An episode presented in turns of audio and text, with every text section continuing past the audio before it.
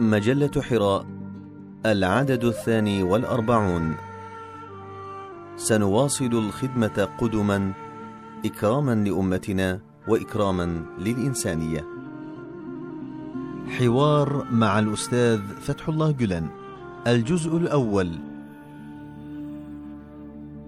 الآذان شبعا والعيون جوعا. كلمة قالها فضيلة الأستاذ فتح الله جلن لتعبر عن فهمه لروح الإسلام وممارسته له.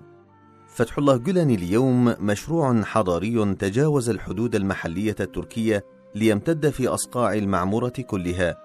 مشروعه لم يبقى حبيس الفكر بل تجاوز لينزل على أرض الواقع. إنه مشروع بناء الإنسان وغرس القيم الأخلاقية السامية في جوانيته. فالإنسان قلب الأرض، إذا صلح صلحت الأرض، وإذا فسد فسدت الأرض. إذا انتصر على نوازع النفس في الداخل، نجح في بناء العمران في الخارج. حياة الأستاذ فتح الله جلن قصة طويلة من المعاناة والمكابدة في سبيل بناء الإنسان الصالح المؤهل لوراثة الأرض.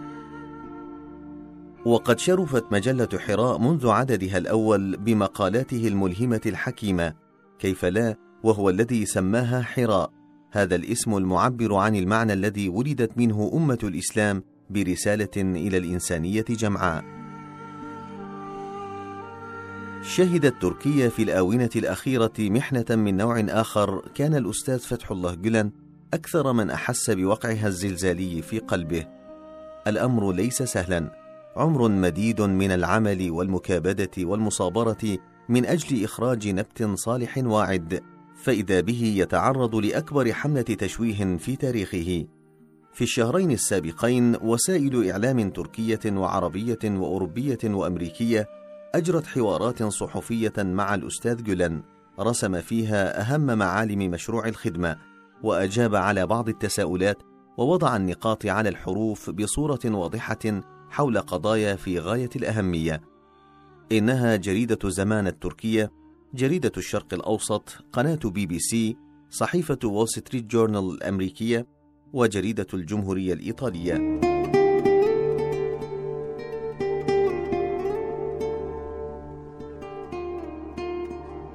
ومجلة حراء عملت على هذه الحوارات بدقة قراءة وتلخيصا وتحريرا، واختارت أهم المحاور التي جاءت في هذه الحوارات لتقدمها لقرائها الأكارم عسى أن تكون رافدا مهما في إنشاء رؤية ناضجة ملهمة في بناء ذاتنا الحضارية ومشاريعنا الإصلاحية.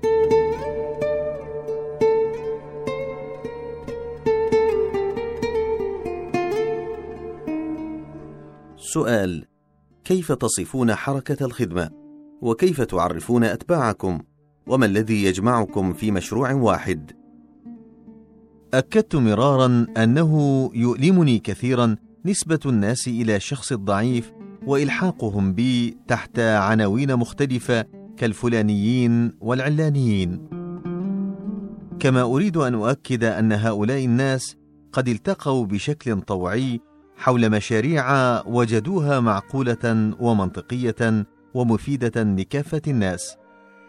ومع أن الحركة تستهدي بقيم الإسلام فإن مشاريعها التي يقوم عليها المتطوعون العاملون في إطارها متماشية مع القيم الإنسانية الهادفة إلى تعزيز الحريات الفردية وحقوق الإنسان والتعايش السلمي بين جميع الفئات.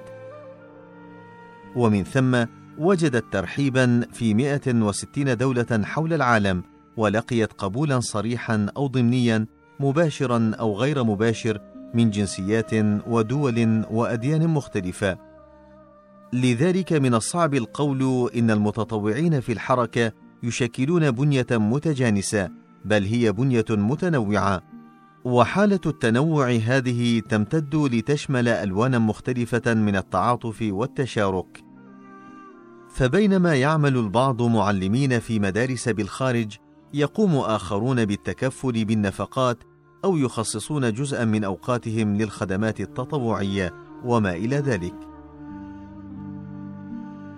إذا هم أفراد التقوا طوعا على قيم إنسانية مشتركة كالحريات وحقوق الإنسان واحترام المعتقدات وتقبل الآخر والانفتاح على الحوار وتنزيه الدين عن الأغراض السياسية الحزبية الضيقة واحترام القانون وعدم استغلال إمكانيات الدولة استغلالا سيئا وضرورة عدم التراجع عن المسار الديمقراطي ورفض استخدام السلطة لإكراه الأفراد والمجتمعات على معتقدات معينة والثقة في المجتمع المدني وتوظيف التعليم لإحلال ثقافة السلام في المجتمعات وابتغاء مرضات الله في كل قول وفعل ومحبة الخلق من أجل الخالق وتعزيز منظومة القيم الأخلاقية لدى الأفراد بغض النظر عن قيمهم الدينية أو غير الدينية.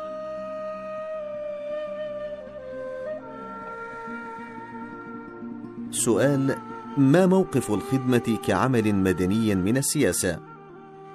لا بد من التنويه بأن الخدمة منذ نشأتها لم تسعى إلى أي هدف سياسي، ولكنها سعت إلى خدمة الإنسان من خلال تنمية قدراته في المجالات التعليمية والاجتماعية والثقافية واستثمرت كل وقتها وطاقتها في سبيل تحقيق هذه الغاية وتصدت لحل المشكلات الاجتماعية انطلاقا من الإنسان عن طريق التربية والتعليم.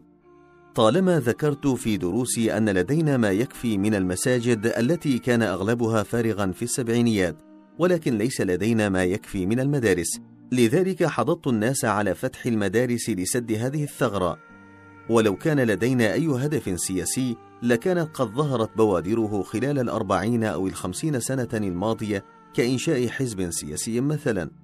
ولقد عرض علي وعلى الكثير من إخواني في أوقات مختلفة العديد من المناصب السياسية وتم رفضها جميعا. ولقد كان بإمكان الخدمة لو كان لديها طموحات سياسية أن تؤسس حزبا سياسيا كما فعل الآخرون وتستثمر الظروف المواتية عام 2001 في وقت كانت الأحزاب الأخرى تتهاوى واحدة تلو الأخرى أو على الأقل لكان لها عدد لا بأس به من المؤيدين داخل الأحزاب السياسية التي حكمت في الماضي أو الحزب الذي يحكم الآن ولكنها لم تفعل ولم ترغب في ذلك أيضا.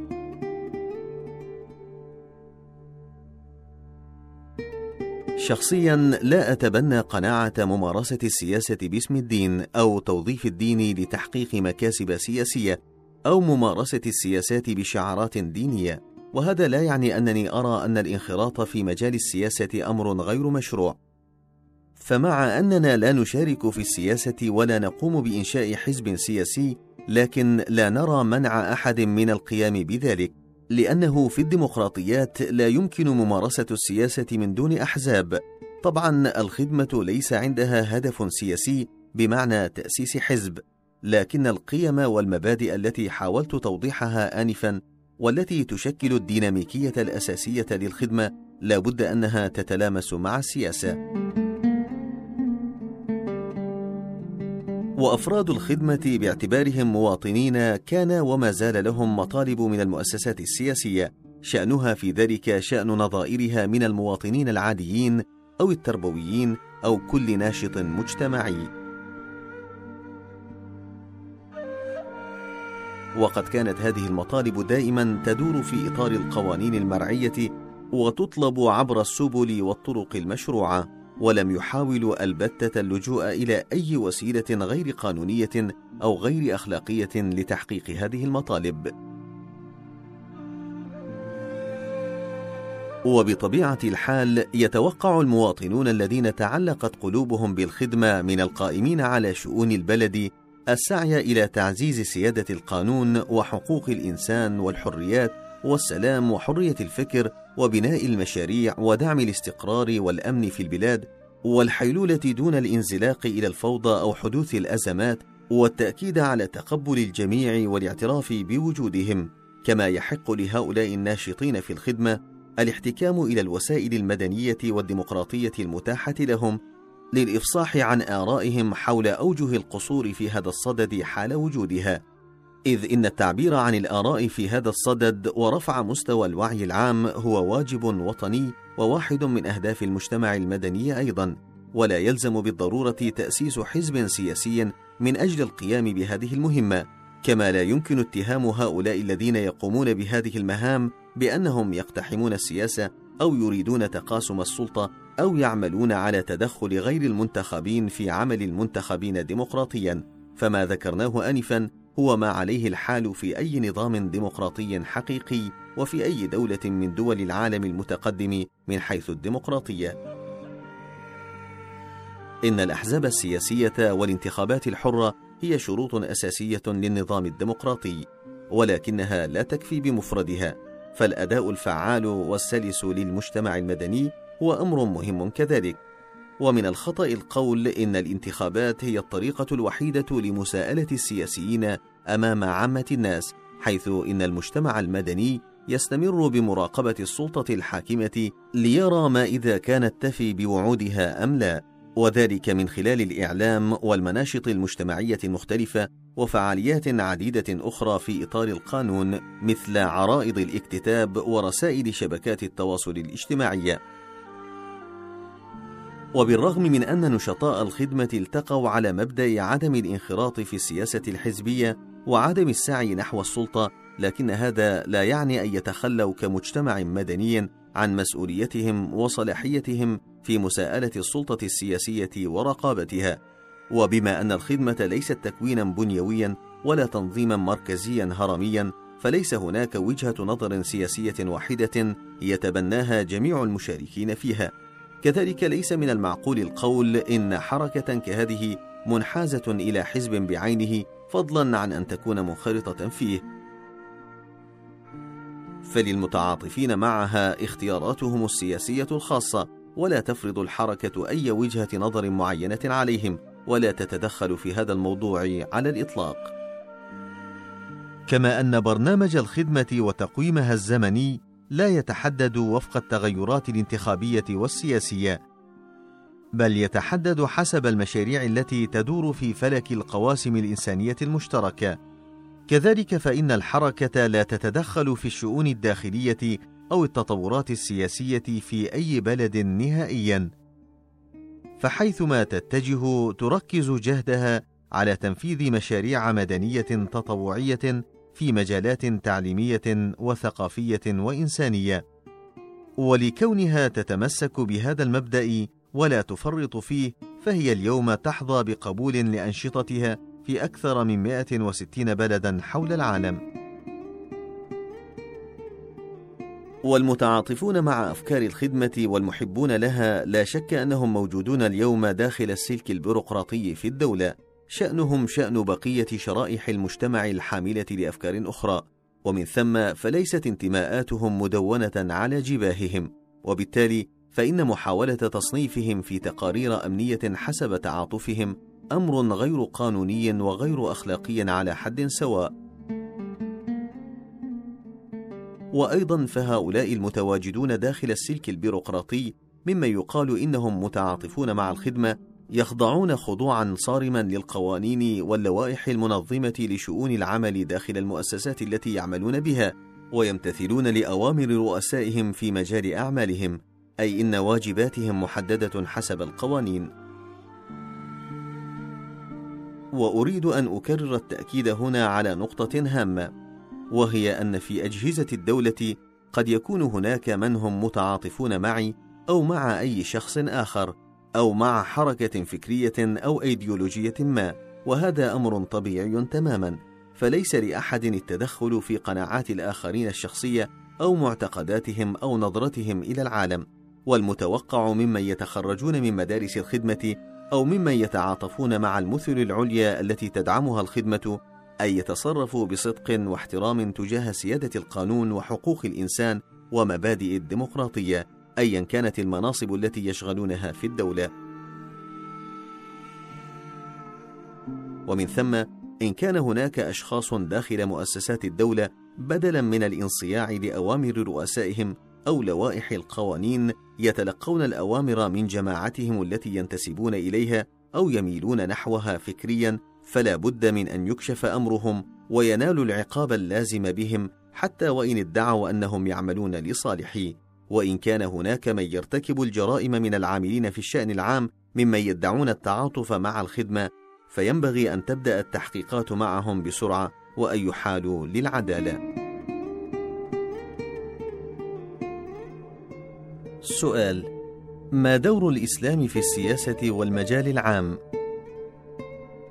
إن الإسلام كدين هو مجموعة من المبادئ والممارسات التي تستند إلى الوحي الإلهي وترشد البشر إلى الخير المطلق من خلال إراداتهم الحرة وتبين لهم كيف يسعون جاهدين ليجعلوا من أنفسهم أشخاصا يتسمون بالكمال.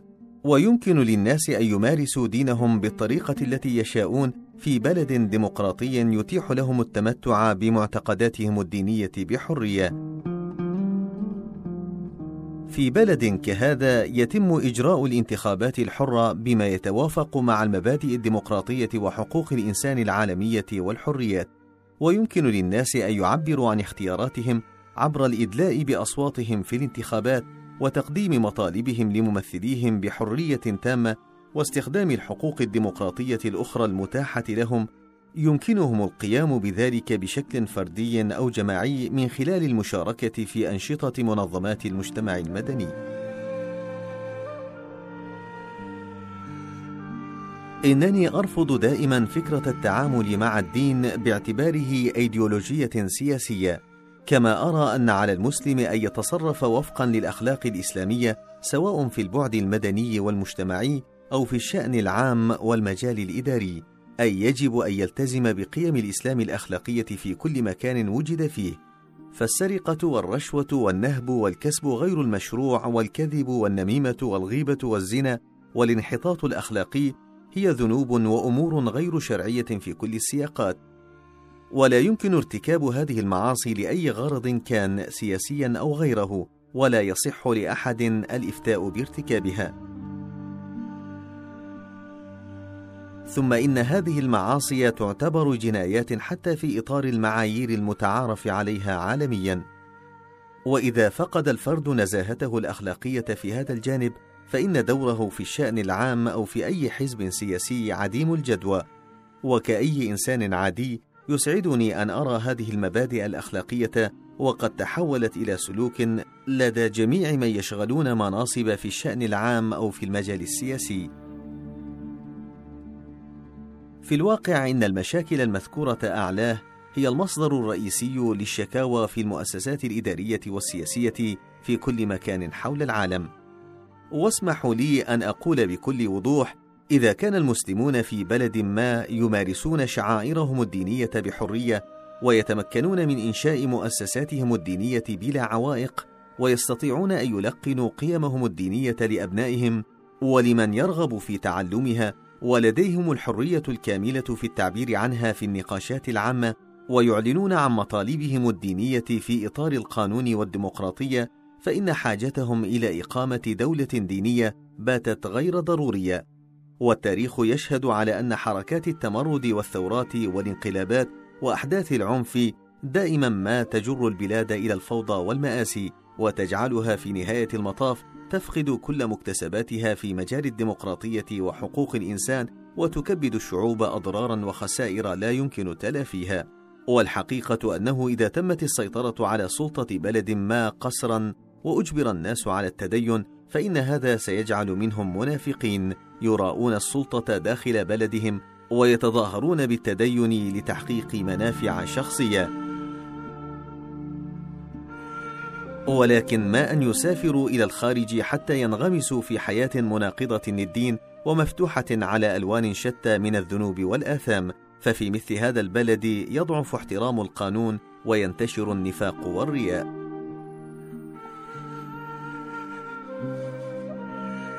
وفيما يتعلق بالرؤية التي نحاول أن نسير عليها، فيمكن تلخيصها على النحو التالي: تقديم حفظ الدين والنفس والعقل والنسل والمال على تقديس الدولة وامتلاك الإنسان لحرية الاختيار وحرية المبادرة والاعتراف بدور العقل والمصلحة العامة وحتى التجربة المجتمعية إلى جانب النقل في فهم الوحي الإلهي وتفعيل مؤسسة الاجتهاد في المجالات الدينية القابلة للتأويل والاجتهاد دون النصوص الصريحة والسعي إلى ترسيخ حرية الأمر بالمعروف والنهي عن المنكر والسماح للمتدينين بالتعبير عن شعائرهم الدينية بكل حرية وممارستها ليس على المستوى الفردي فحسب بل في المجالات والأمكنة العامة أيضا واحترام القانون والنظام والأمن والاستقرار واعتبار الإرهاب وقتل الأبرياء جريمة ضد الإنسانية والترويج لروح المنطق والعقل باعتباره وسيلة لإقناع المتحضرين